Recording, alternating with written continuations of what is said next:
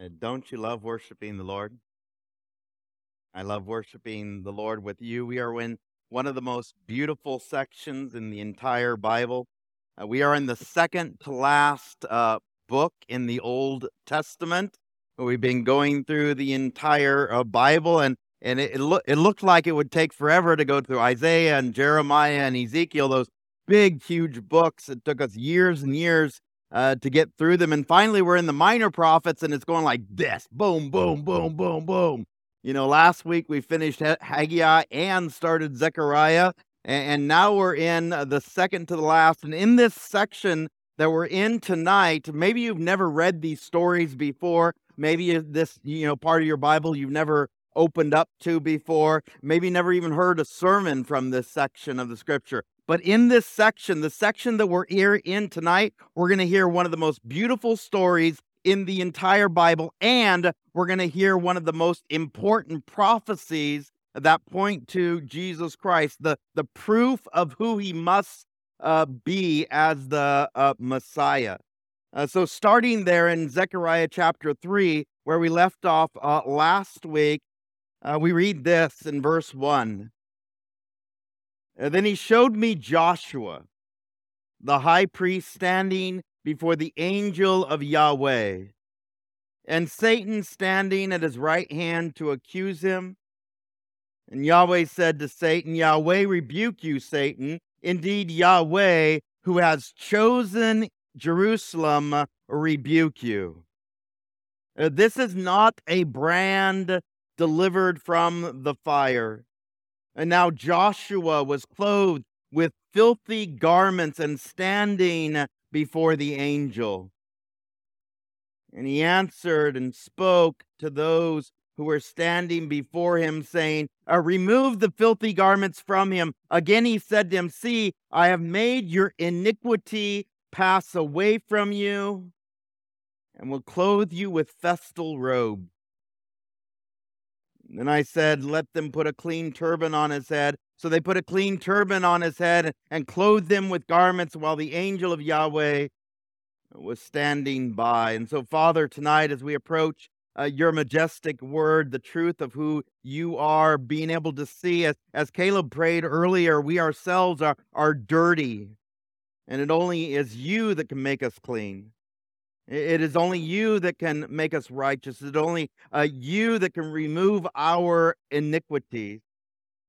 And as we look at these humble men, these, these men that now for the first time in 70 years are, are back in the land of Jerusalem, Joshua and, and Zerubbabel, and now having to take this, the remnant, the, this fledgling nation and, and establish all these customs again, all, all these you know, desire to come before you and rebuild the temple and, and the desire for the priests to, to be holy themselves and, and to take their place before you.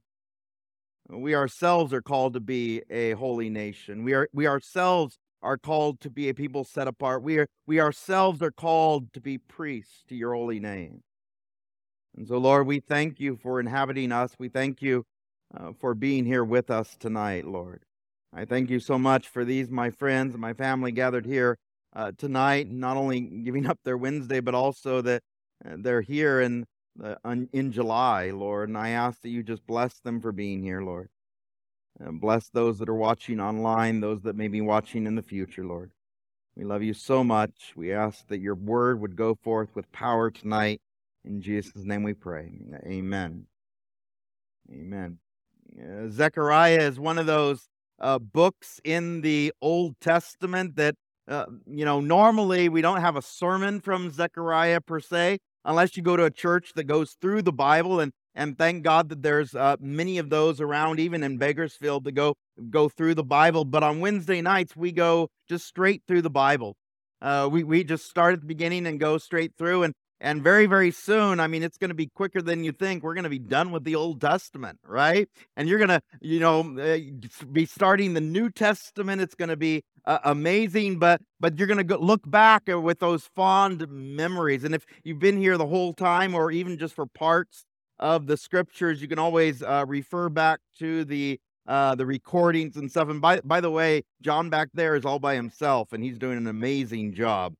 Uh, you know, giving up Wednesday. He he. You should see if you just turn around during the worship. I mean, he's doing all the buttons. He's doing all the monitors. You know, it's a it's amazing what uh, we've been blessed with with John and Jeff and Dean and all the various guys that are in the the back there. Uh, but this story that we're we're reading here in the book of of Zechariah, starting here in chapter uh, three, is to the people that are what are called the post-exilic uh, Jews. Okay, these are the Jews that have come out of Babylon after 70 years. They've been in a foreign country, uh, serving a foreign nation, and God has blessed them and put them back into uh, their own land, as He promised to do after 70 years, according to the prophecies of Jeremiah and other uh, prophets. And so they are now in the land. And the first thing they do is they start building uh, the temple. They start rebuilding this temple that had been destroyed by the Babylonians. And so they lay the foundation. And in the first two chapters, Zechariah is reminding them or warning them that you laid this amazing foundation, but then you stopped. You started a good work and then you stopped and then you started building your own houses, right? Which we're easily distracted, especially as as human uh, beings. But if you read the first two chapters, it wasn't just you know building their houses; it was making their houses nice and fancy. You know, they had paneling on the walls, they had all the nice things, and nothing to knock that. It's just that they prioritized those things over the temple itself. And so men like Ezra and Nehemiah and Haggai and Zechariah all, um, you know, go to the people and, desire that they rebuild uh, the temple. And so the very first thing that happens after the temple is rebuilt is now the priests are commissioned. The, this new generation of priests that didn't have a temple before. In fact, Joshua here the high priest. This isn't the Joshua that wrote the book of Joshua, you know, some thousand years before. This this is a, a Joshua the high priest that lived during this time. And, and Joshua the high priest, this is the first time he's ever served in the temple. In fact, he's the new generation, the first of the high priests, the first of the priests that are now being dedicated to serve in a new temple in uh, Jerusalem. And so there's always trepidation, especially if you start a, a new job, especially a, a job where it is a very high requirement to be in that position. You see, not only did they have to descend from the line of Aaron, not only did they have to come from the tribe of Levi, but they had to meet the requirements, the, you know, st- established requirements all the way back in Leviticus that we're going to see in just a little bit of being a high priest because this was a high calling. That no one could just step into the role and, and just automatically become a priest. It was a very, very high calling. But above and beyond that, there was uh, these, uh, you know, outer garments that they had to wear. And every single one of these outer garments had a symbolical meaning behind them that always pointed to Jesus Christ. It always pointed to uh, the New Testament. In fact, in Exodus chapter 28, and we're not going to read the whole chapter just for uh, time's sake, but you can read the whole chapter yourself. We're just going to read a couple of sections here. In Exodus chapter 28, verses 4 through 6, we read this uh, These are the garments which they shall make a breastpiece and an ephod and a robe and a tunic of checkered work, a turban and a sash, and they shall make holy garments for Aaron, your brother, and his sons, in order for him to minister as priest to me. They shall take the gold and the blue and the purple and the scarlet material and the fine linen. And they shall also make the ephod of gold, of blue and purple and scarlet materials, and fine twisted linen, the work of a skillful uh, designer. You see, the accoutrements of the priest, the the the garments of the priest were there on purpose. You see, they would wear what was called an ephod.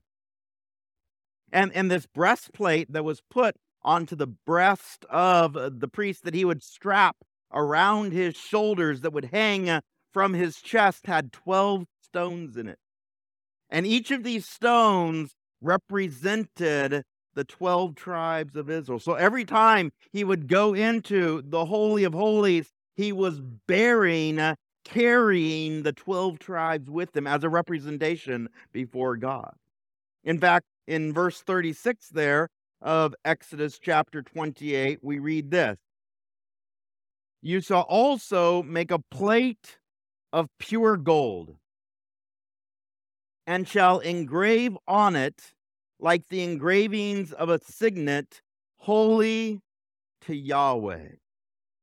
Now we're reading the Legacy Standard Bible. We're just using this version just for uh, the minor prophets, the the last twelve books of the the Old Testament. And the reason why we're doing it is because the Legacy Standard Bible uh, translates the name of God as Yahweh rather than, you know, like a normal translation, the, the New King James Version or other versions of the, the Bible as capital L, capital O, capital R, capital D. And rather than writing it out in, in a uh, capitalization, they, they actually translate it into Yahweh so it's easier to see. And you notice when you read the minor prophets, the name of God is personal. It's very, very uh, used quite a lot throughout the minor prophets.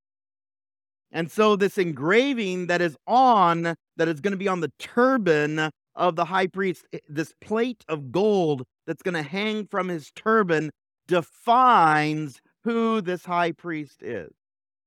The, the very title of the priest as he comes before uh, the Lord.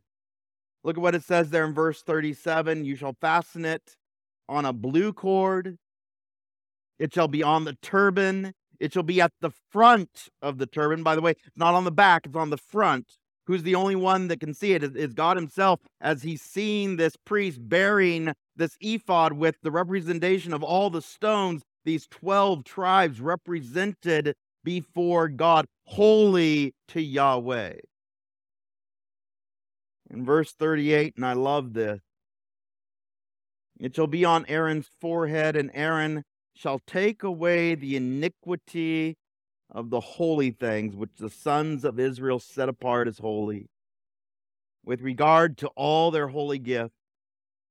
Next shall be continually on his forehead, that they may be accepted before Yahweh. So now Joshua, the high priest, during the time of Zechariah, during the, the post exilic nation, this remnant that's come back, the, this new generation of priests, he's now having to go through this process of purification. And he has this vision, he has this dream in the middle of the night. I don't know if you've ever had a dream like this, but he is filthy.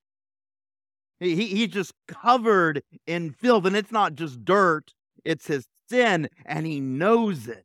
I'm a sinful man. How can I represent the people of God? How, how can I even come into a place that is called the Holy of Holies? How, how can I even do that? Uh, no one can meet the requirements of holiness without the Lord. And, especially now, as he's going to get this turban on his head, as he's going to get this nameplate on his head, he's going to wear this ephod, as he's going to wear uh, these robes, is going to represent the people before God Himself. And by the way, if you read the rest of Exodus chapter 28, just to kind of sum it up, that there, there was a, a, a hem around the bottom of the robe. And the bottom of this robe had alternating uh, objects that had, had a pomegranate and had a bell, a pomegranate and a bell, a pomegranate and a bell. And so this noise, this tinkling sound as the high priest would go into the Holy of Holies. And, and, and Exodus really brings this out, it's a sign to see if the guy's still alive. Because what would happen if the high priest didn't purify himself correctly? Or if he went with a unrighteous, or went in like Eli's sons drunk, or even Aaron's sons drunk. And what would happen to them? Boom. Because it was a high requirement. to be the high priest. So Joshua, in his own heart, knows that he himself is impure, he himself is sinful. But what does the Lord say to him? And I love this. This is one of the most beautiful pictures. And, and just picture yourself as, you know, a person of sin. We all do. Uh, but the understanding is how does God see you right now? Is there cleansing power in the blood of the Lamb? And that's that's only through Jesus Christ, by the way. And the, the next picture that we're going to see in chapter six is going to make this all clear because it's going to be amazing.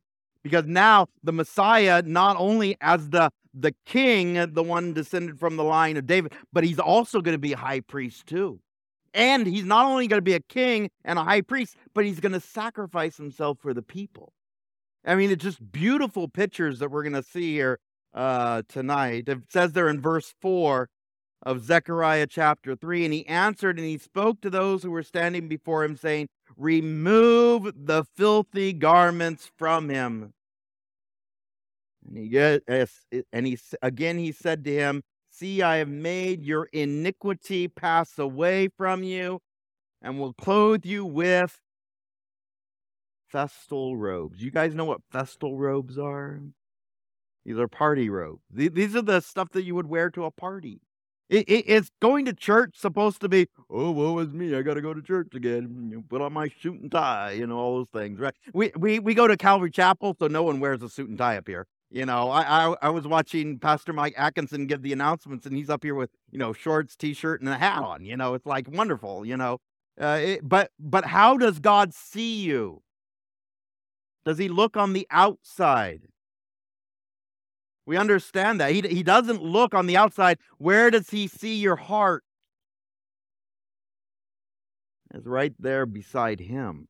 As already holy if you have Jesus Christ living in you right now. He, he sees Jesus's righteousness, not, not your right, not, not my righteousness. He sees Jesus' righteousness. He says, Take away the iniquity, put on these festal robes. Verse 5 uh, Then I said, Let them put a clean turban on his head. And this is why Exodus chapter 28 is so important because now you understand why. It's not just the robes, it's the turban on the head. And what was on the turban? That gold plate that said, Holy to Yahweh. That said, Holy to Yahweh. That, that engraving that was put there, not not the worth of the high priest, not not the you know the the the standard of, of the high priest. It was because of the one who lived in the high priest. His standing before God, his heart, as we're going to see later on as well. You see, who is accusing the high priest, by the way? Satan. It's not the high priest, it's not Joshua that's going to rebuke him. Who rebukes him? And I love this. Because you read the book of Jude, by, by the way, that Jude doxology joke that we just sang earlier tonight comes from the book of Jude. And Jude, it's the same thing. You know, when Michael is arguing with Satan, he says, The Lord rebuke. I, I can't rebuke Satan. I, I would never even think who is the one that stands up for us? God. There's power in God. It says there in verse 2 And Yahweh said to Satan, Yahweh rebuke you, Satan. Indeed, Yahweh, who has chosen Jerusalem, rebuke you. He is the one that has power to rebuke, not us. It's only through the power of God. And we're just the ones that get the benefits, thank God. Continues on there in verse 6 of Zechariah chapter 3. And the angel of Yahweh testified to Joshua, saying, Thus says Yahweh of hosts, if you will walk in my ways, if you will keep the responsibility given by me, uh, then you will also render justice in my house and also keep my courts, and I will grant you access to walk among these who are standing here. But by the way, this is personal to Joshua. That this is personal to the high priest. This is the new, the standard, if you will, of the next generation that is coming to serve in a new temple in Jerusalem. Now listen, Joshua the high priest. You and your friends who are sitting in front of you, indeed, they are men who are a wondrous sign. For behold, I'm going to bring in my servant, the branch. I don't want to go too much into this phrase because we're going to see a lot more detail in this in chapter 6 but this is referring to the Messiah, the, the branch, the one who's going to be in the New Testament, the vine from which comes us, those people that come out the, the vine, okay? This branch that's going to come out from the line of Judah, the, the one from whom the king would come, the Messiah, the anointed one would come. Look at what it says there in verse 9 For behold, the stone that I've put before Joshua. On one stone are seven eyes. Behold, I will engrave an inscription on it, declares Yahweh of hosts, and I will remove the iniquity of that land in one day. How powerful is God? And by the way, this happened when Jesus died. What happened to sin? Conquered. What happened to death? dead. What happened? The power of Hades and hell all conquered because of Jesus Christ and what he did for us. One day, gone. Iniquity conquered. Look at what it says there in verse 10. In that day declares Yahweh of hosts, every one of you will call for his neighbor to sit under his vine and under his uh, fig tree. When the Messiah comes, he will remove iniquity in one day. This, this miracle that is going to take place, no longer under the bondage of sin and hell. Iniquity gone. By, by the way, when you accept Jesus Christ, your Lord and Savior, what happens to you in that instant, in that day? Do you have to work to somehow remove all your iniquity? Do I have to pay some sort of penance to get rid of my iniquity? Do I have to somehow pray for my, you know, whoever it is that I love that's in a certain place that I have to get out of that certain place. No. What happens to your sin when you accept Jesus Christ? Gone. Instantly gone. The power of the Messiah. And then Zechariah, he's pointing to this. Joshua is looking forward to this. Joshua being the high priest now, getting these responsibilities, getting these instructions.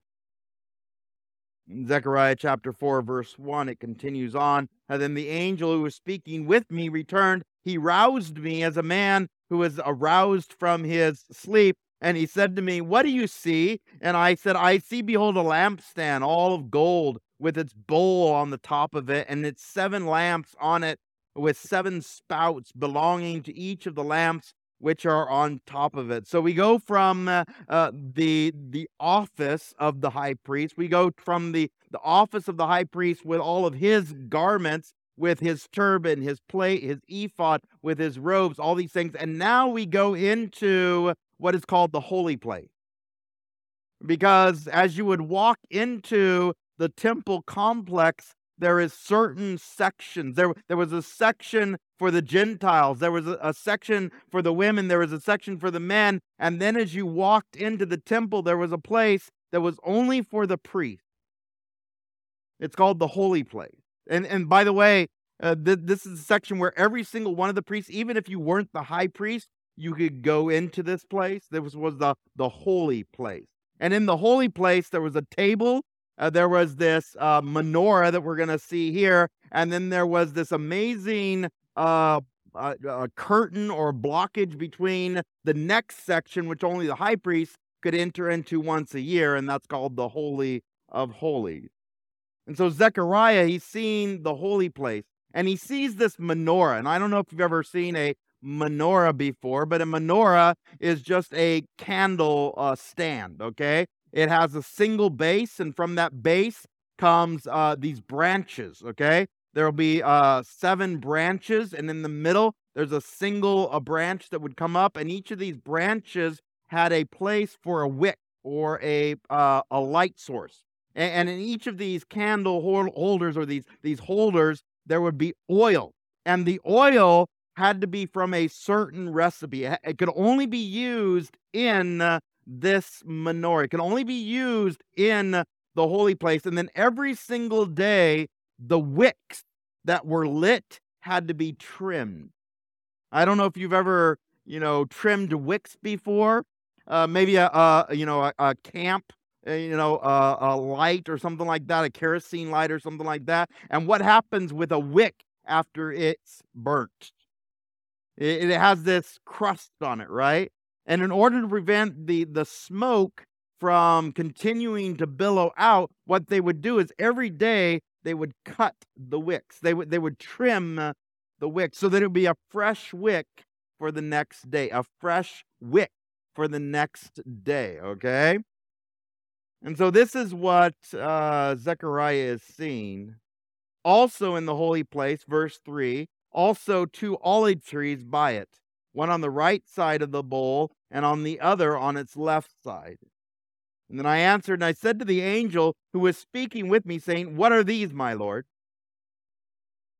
So the angel who was speaking with me answered and said to me, Do you not know what these are? And I said, No, my Lord. And Zechariah is being very honest.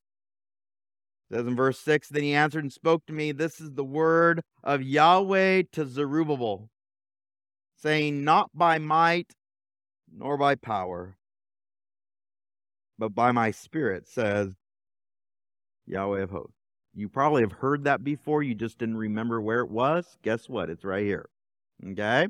This is one of those, you know, older songs, not by might, not by power, but by my spirit, says the Lord. You know, one of those songs that I remember when I, I was young. This is one of those verses that really speaks volumes to now the next office. Because in chapter 3, we see the office of high priest. And now we see the office of the governor. You see, as you remember from last week, uh, there's no longer a king in Jerusalem. The kings ended at the conquering by Babylon of Jerusalem. And now, from now on, it's just going to be governors until the Messiah comes, until the Messiah sits on the throne in Jerusalem, okay? So from now on, there's going to be governors. And, this title of governor is given now to the first governor in the post exilic remnant or Jerusalem that is now here. And Zerubbabel just means born in Babylon. That's what his name means. And so he's never even been to Jerusalem. He is now given uh, uh, this role, this office of governor, and he is now also, just like Joshua, has trepidation, ha- has fears, ha- has, you know, the, these, you know, uh, am I really able to do this job of governor in the land of Jerusalem? But look at what it says there. It says, Not by might nor by power, but by my spirit, says Yahweh of hosts. Remember last week we, we heard at the very end of Haggai that Zerubbabel was going to be a signet ring for the Lord. His stamp, if you will. The, the one for whom uh, uh, God would make a stamp for him as his own signet ring. The authority of God behind the authority of Zerubbabel. And, and Zerubbabel, you know, he, he didn't have any authority in his own right. You know, they're, they're still having to rely upon not only you know babylon but also the these other nations that are you know coming down on them in terms of the walls being built. People are mocking them. They're, they're just a, a reject nation that just happens to be able to now rebuild the walls and rebuild the land. And the governor zerubbabel is now having these these fears himself. And I, I don't have a standing army. I don't have power myself. And what does god say to him just as he says to every single one of us, by the way. When we're in our own place of feeling like we're unworthy, who gives you power? Who gives you authority? Who gives you strength and might? It comes from the Lord. By my spirit, says the Lord. But it doesn't end there. Verse 7 What are you, O great mountain? Before Zerubbabel, you will become a plain and he will bring forth the top stone with shouts of great grace to it. This is one of the most amazing sayings. And, and normally people just end at, you know, verse six there, not by might, not by power, by my spirit. But what is the power that comes from the authority of God? That mountain is going to become a plain. That that huge, massive obstacle, God's going to bring it down. And by the way, Jesus refers to the same thing. What what will a, a single mustard seed of faith do? And he uses the same illustration, by the way. Jesus does. And, and, whether the Jews realized it or not, or whether we realize it or not, going all the way back here to the book of Zechariah. What will he do? If you speak to that mountain, what will happen to it? Wow. Jesus, not by might nor by power, but by my spirit, says the Lord. And by the way, he ends with that word grace, grace, grace. What's the power behind Jesus Christ himself? How are you saved? But by my own strength, my own bootstraps, by, by my own works of righteousness? No, of course not. It's 100% by grace. Nothing that we earn, right? Verses 8 through 10 continues on. Also, the word of Yahweh came to me, saying, The hands of Zerubbabel have laid the foundation of this house and his hands will finish it. Then you will know that Yahweh of hosts has sent me to you. There's going to be a sign, and it's going to happen within the lifetime of Zerubbabel that this house that was started, this temple that was started, it is going to be finished. And by the way, it was a massive work, especially for now a, a remnant of people, a, fledgling nation, if you will. And by the way, who's funding the temple? Who's funding the wall? Who's funding this nation? Cyrus is, right? He's the one that gave them the materials. He's the one that gave them the ability to be able to do this. And and of course, you know, why would a foreign king do this? Why would he even think to do this? It's because of God, right? How how God used a foreign nation to bring about uh, the rebuilding of Israel itself. And so Zerubbabel, he, he feels unworthy. Are, are we really going to be able to do this, God? In verse 10, I love this verse. For who has despised the day of small things?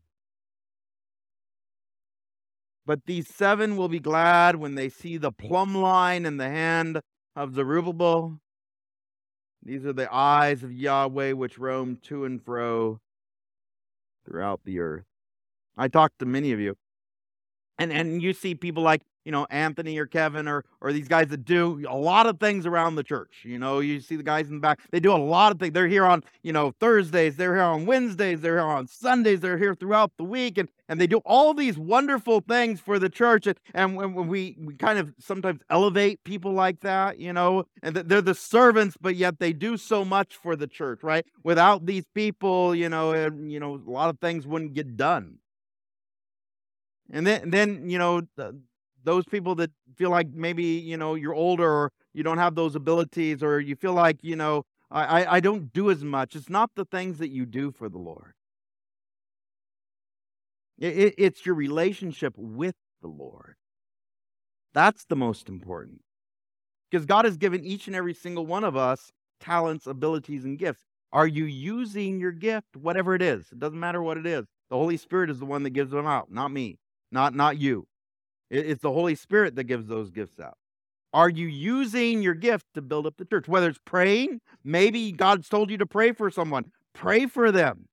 Maybe God's told you to, you know, clean the bathrooms, clean the bathrooms. That's good, right? We all need to have clean bathrooms, right? Or, or maybe God God's asked you to, you know, ask Pastor Mike Atkinson for, you know, a certain position or a certain job, and, and whether it's, you know, just helping out around the church on your day off, whatever it may be or coming on a Monday night, or coming on a Wednesday night, or coming on Sundays or Friday nights, or whenever it is. Or maybe it's in your own job and ministry or your own household. Those people that don't even go to church that you can reach in your own sphere of influence. The, the, the things that we think are small, right? We, we, I'm, I'm not doing the pastor's job or something like that. I, I'm not you know, evangelizing to thousands of people. No, God doesn't call you that. What does He call you to do? do what I tell you to do. The small things, right? Don't neglect the day of small things. Don't, don't be ashamed of the small things. Because who sees them? Every single one of them that you do in his name, by the way. It's not, not things that you do for yourself, it's the things you do for the Lord. Who sees every single one of those? When we do those in private or we do those without anyone, you know, seeing us or the accolades or whatever it is, the Lord that sees. The Lord makes it known. Thank God for that. Verse 13, it continues on there. Uh, yeah. Um, nope, I'm sorry. Uh, the day of small things. Where am I? Uh, I forgot. Thank you. Yes. Okay. Uh, yeah. Ver- what what verse? Eleven. Thank you. Then he answered, "What are these two olive trees on the right of the lampstand?" Thank you so much. There was one other thing that I wanted to bring out in verse ten. Uh, plumb line. What is the plumb line? We we saw the plumb line, you know, uh, a couple of months ago, I think it was, when we were in the book of Amos. We saw a plumb line. A plumb line is just a string with a weight at the end. It, it proves true, uh, perpendicular, true parallel, true up and down, right? It, the true vertical, or excuse me, the, the true vertical with us and God. The true way to uh, the Lord. These are the eyes of the Lord, which roam to and fro throughout the earth. See, I need your guys' help. See, thank you so much for helping me. God sees and does not despise the small things that we do for him. Verse 11 Then I answered and said to him, What are these two olive trees on the right of lampstand and on its left? And I answered the second time and said to him, What are the two olive branches which are beside the two golden pipes, which empty the golden oil from themselves? So he spoke to me, saying, Do you not know what these are? And I said, No, my Lord. Then he said, These are the two anointed ones who are standing by the Lord of the whole earth. The anointed ones are the political office and the religious office of the Jews. The the, the political office, Zerubbabel, and, and the you know the the uh, uh, religious office, the high priest Joshua, standing before the Lord of the whole earth. Does, does God see these humble men that are serving Him as His anointed ones? Now, you know, you notice here that the word anointed has a small a. If it's a capital A, uh, which we're going to see in chapter 6, uh, it's going to be referring to the Messiah. Uh, but in this case, it's referring to uh, Joshua and Zerubbabel in this in this instance here, the ones that are standing before the Lord of the whole earth, the representatives of Israel before uh, God chapter 5, verse 1, it continues on. Zechariah is very similar to the book of Revelation. It's the most apocalyptic of all the, the minor prophets. Uh, it has a lot of these references that we're going to see also in the book of, of Revelation, starting here in chapter 5, verse 1. Then I lifted up my eyes again and saw, and behold, a flying scroll. And he said to me, What do you see? And I said, I, I see a flying scroll. Its length is 20 cubits and its width 10 cubits. A cubit is 18 inches, so this would be 30 uh, by 15 feet. This is massive, okay? I don't know if you've ever seen a scroll before, uh, but a scroll is just a, a uh, rolled up piece of whether it's papyrus or, or leather or some sort of, of writing uh, paper this is massive. This is a huge piece of scroll, 15 feet by 30 feet uh, long. A- and it's not just laying on the ground. What is it doing? Flying. Okay. This is pretty cool. This is before science fiction, by the way. You know, this this is before any of the movies that you you watch. That this is one of those events that takes place in uh, the book of Zechariah, and it has a meaning because not only is it written on one side, but it's written on both sides. Look at what it says there in verse 3. And then he said to me, This is the curse that is going forth over the face of the whole land. Surely everyone who steals will be purged away according to the writing on one side, and everyone who swears will be purged away according to the writing on the other side. This is scary, by the way. Because on one side, what is the curse? What, what is the warning? What is the writing over this 30 by 15 feet scroll? It, it, it says here, and I, it, it's amazing the way the descriptions is. It's all about stealing. It, it's all about the you know the things that you steal. And, and can you imagine all these things that are on this side of the road? All the things that the people of Israel have stolen, all the things that people in the earth have stolen, just filling one side of the scroll. And then on the other side, what is the curse? What is the warning? Lying or deceit. Can you imagine all, all those uh, cursings, those swears, those lying that's on the other side? All, all the things that people say, you know, that we just take flippantly, blaspheming the Lord, just letting us, you know, act like the world in our language. All, the things that we say just without thinking, if you will. And, and can you imagine as this this massive scroll that, by the way, is flying, the people can see from a distance going about warning the people the curse, if you will. All these things come from the mouth. All these things, by the way, the nation of Israel was guilty of. That's why they went into bondage in the first place. Remember, their hearts were hard, uh, their necks were stiff. They had disobeyed the Lord. They did not want to return to uh, the Lord. Verse 4, it says, I will make it go forth, declares Yahweh of hosts, and will enter the house of the thief and the house of the one who swears falsely by my name, and it will spend the night within that house and consume it with its timbers and its uh, stone. What is happening to the judgment of God? But by the way, this is very visual, okay? Can, can you imagine this, you know, flying scroll entering your house? Okay. And it's a, warning, and it, you know, probably these personal things are on it. Does God see? Does God hear? Does God know? But the good thing about what God does, and this is the difference between the accusations of Satan, the accusations of the accuser, the accusations of the devil himself. In the case of the Lord, it's always meant to repair and bring back the people. It's always meant to cause people to change their heart.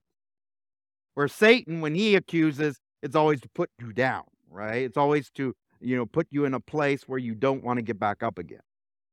And that's the difference. In fact, there in verse 5, it continues on. Then the angel who was speaking with me went out and said to me, Lift up now your eyes and see what is going forth.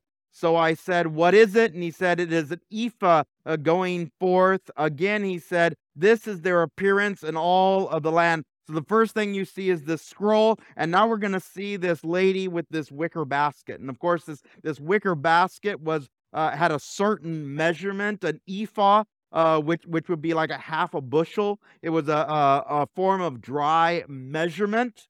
And normally, what would happen is you would fill up these these uh, baskets with grain, and th- these were used to store your grain during the, the year. You know, it was made, meant to be dry, it wasn't supposed to be wet because what would happen if it was wet grain, it would go bad. But as long as the grain stayed dry, it could keep for a long uh, period of time. And of course, a wicker basket allows for air circulation. It allows for all the, you know, the uh, the uh, preservation of the of the whatever grain it was, whether it was wheat or barley or, or whatever grain it was. Eh, but this one in verse 7 it says, And behold, a lead cover was lifted up, and this is a woman sitting inside the ephah. Okay? So this ephah, which normally would either have a, a cloth covering or, or some sort of a, a light covering, maybe a, a piece of wood or something like that, this has a lead covering. Okay, that's the first thing that we see. And of course, lead is extremely heavy. It is weighing down on this basket, this wicker uh, basket. And what is inside? What is inside? A woman. Okay? What does it say there? Then he said, This is wickedness. And he threw her down into the middle of the ephah and threw the lead weight on its opening. Then I lifted up my eyes and saw, and behold, two women were coming out with the wind in their wings, and they had wings like the wings of a stork. And they lifted up the ephah between the earth and the heavens. And I, I said to the angel, Who was speaking with me? Where are they taking the ephah? And he said to me, Build a house for in the land of Shinar.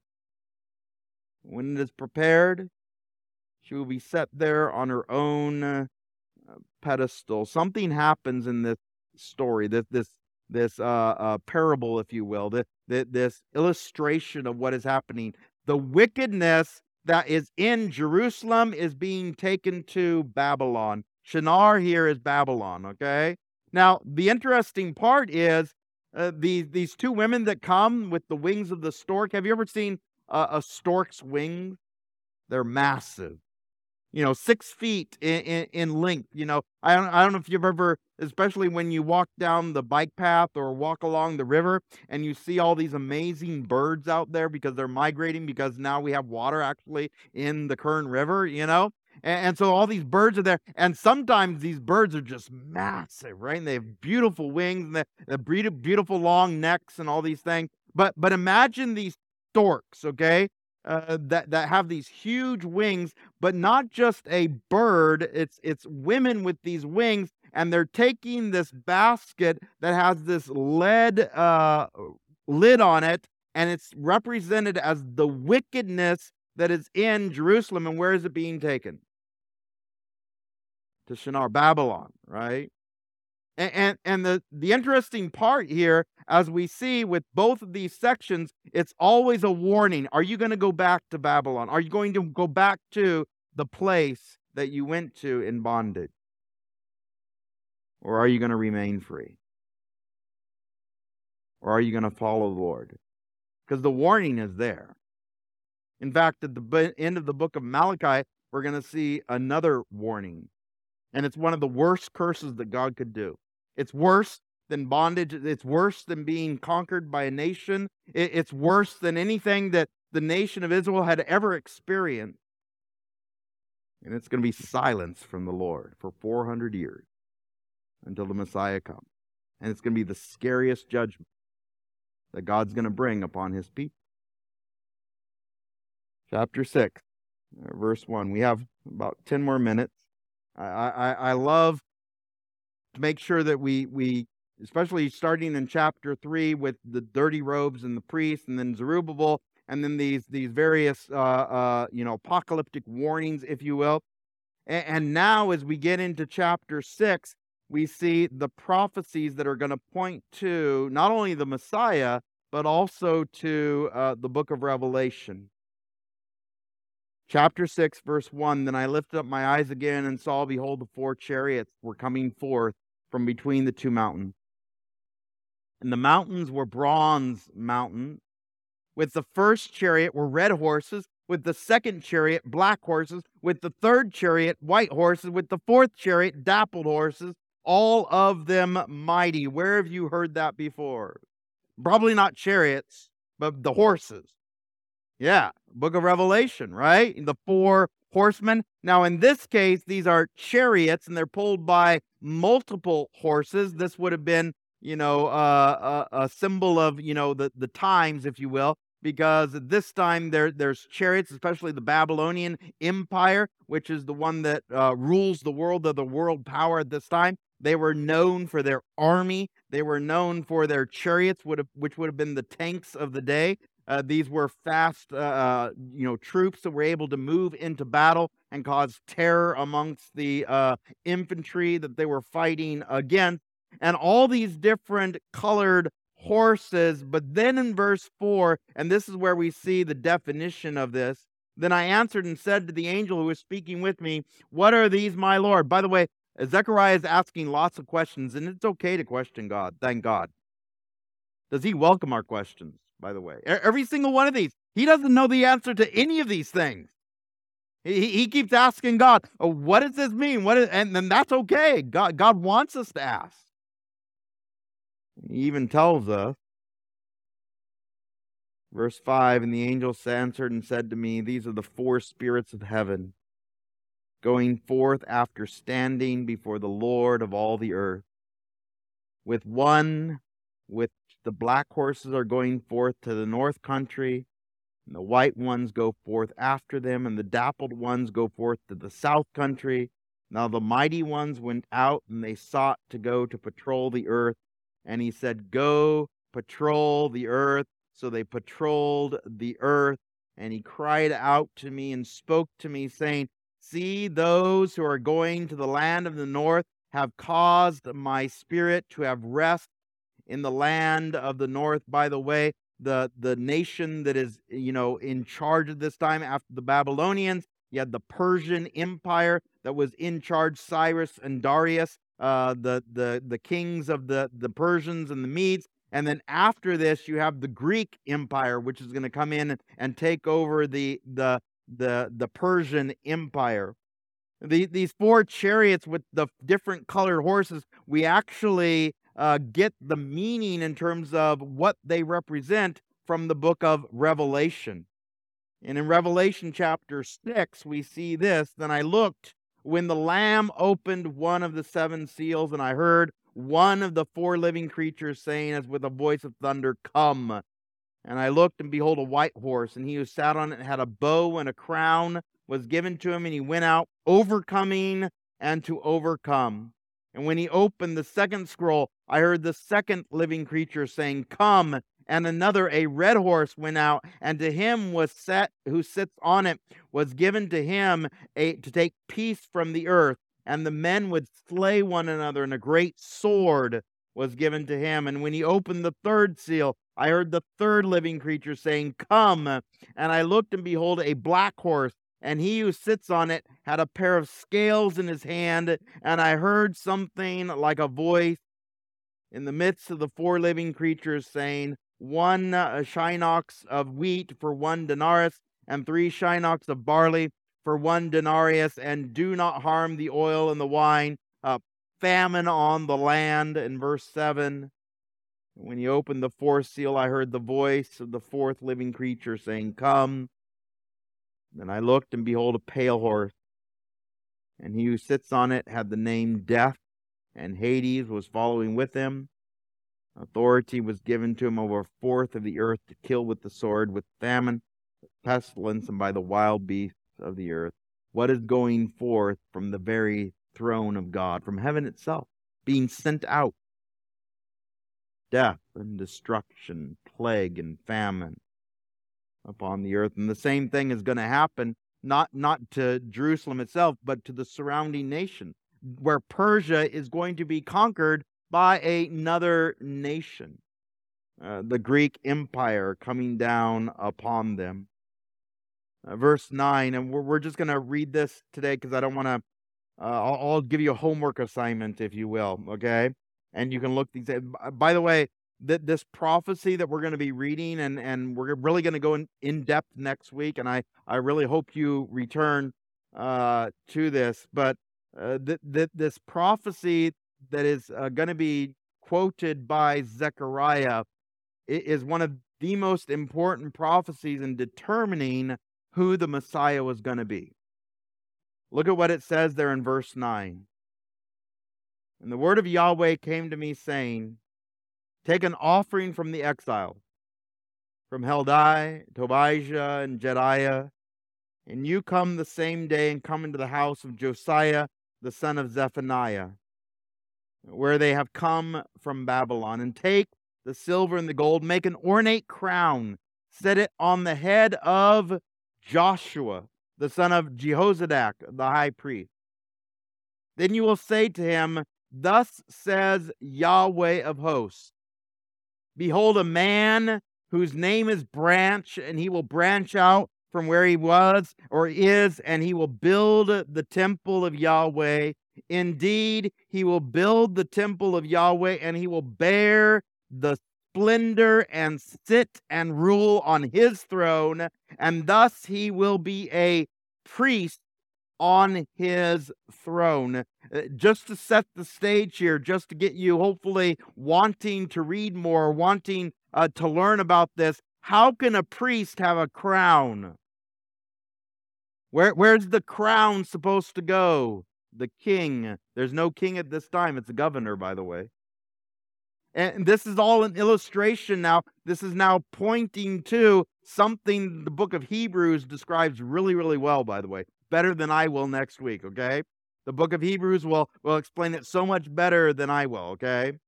But but the understanding here, there is a higher priesthood. It's not from the line of Aaron. It, it, it's a higher kingship that the Messiah will come from. It's a higher priesthood. Yes, he'll come from the line of David. Yes, he'll sit on the throne in Jerusalem, but he will sit on the throne in heaven. And he will be a high priest to a holy generation, a holy priesthood. He, he, he will not only be the priest that has access to the very throne room of God, but as the priest will lay his life down for his people. And by the way, if you come on Sunday, we're going to be in the last part of First Peter chapter, the end of chapter four, uh, chapter five next week, and we're going to get to see not only the role of Christ in the church, but also the elders and the pastors as well, calling them to be shepherds like Jesus is. And it's going to be beautiful, by the way. It's going to be convicting, you know, not for, you know, the the common people. It's going to be convicting, hopefully, for the elders and the pre- the pastors. But the privilege is that we get to see what it is like as a priest before God, the role of a shepherd, the one who is supposed to be in the very presence of God. So, just to you know, kind of give you a, an assignment, uh, read Hebrews chapter six uh, this coming week, and, and, in there we'll explain all these um, uh, the kind of from the Jewish uh, uh, point of view uh, what it is like to be a priest and, and why Jesus could not come from the line of Aaron. Instead, he comes from a higher line. It's called the line of uh, Melchizedek. So we'll get into this more uh, next week. By the way, if you need prayer tonight, uh, I'm more willing to, to pay for you or, or counseling or whatever questions or whatever you need uh, please come forward after uh, the service tonight. And, and, and just to remind you again, uh, one service this coming Sunday, only at 10:30. Uh, uh, no uh, first service for those of you that normally come first service as well. okay, the the the bulletin says 10:30. Okay, it's not correct. Okay, I'll go with the elder instead of the bulletin. Okay. 10 o'clock. Do not come at 10:30 because you're going to miss the singing. Okay. You're going to miss, miss the worship, okay? And I know the, the worship will be uh, amazing. So please comment at 10 o'clock, not what the bulletin says, but at 10 o'clock uh, tomorrow or on Sunday. So hopefully, uh, uh, hopefully it somehow gets out that because you're going to be here at 10, right? No, you'll be here earlier. You'll be here way earlier. Yeah, I know. Um, yeah, I'll be here early too. So, uh, yeah, thank you guys so much for being here on a Wednesday night, and please come again uh, whether it's Friday night or or, or uh, Sunday as well. I know you'll be blessed. And so, Father, uh, tonight as we go our separate ways, Lord, and, and we know, I mean, this is a, a, refuge, this is a sanctuary, Lord. We come in here and uh, and we know that we're accepted. We know that there's people that love us. That there's going to be people afterwards that are going to pray for us. There's people that that we can talk to and, and have fun with and, and, and have that joy that we, we feel around like-minded Christian believers. And, and when we leave this place, we may go to a place where, you know, it's not like that. Whether it's our family or our job or or wherever we have to go this week, the hard decisions, the problems that we're going to be facing as we walk out this door. And so, Lord, I ask that you be with these, my friends and my family, as you bless them tonight.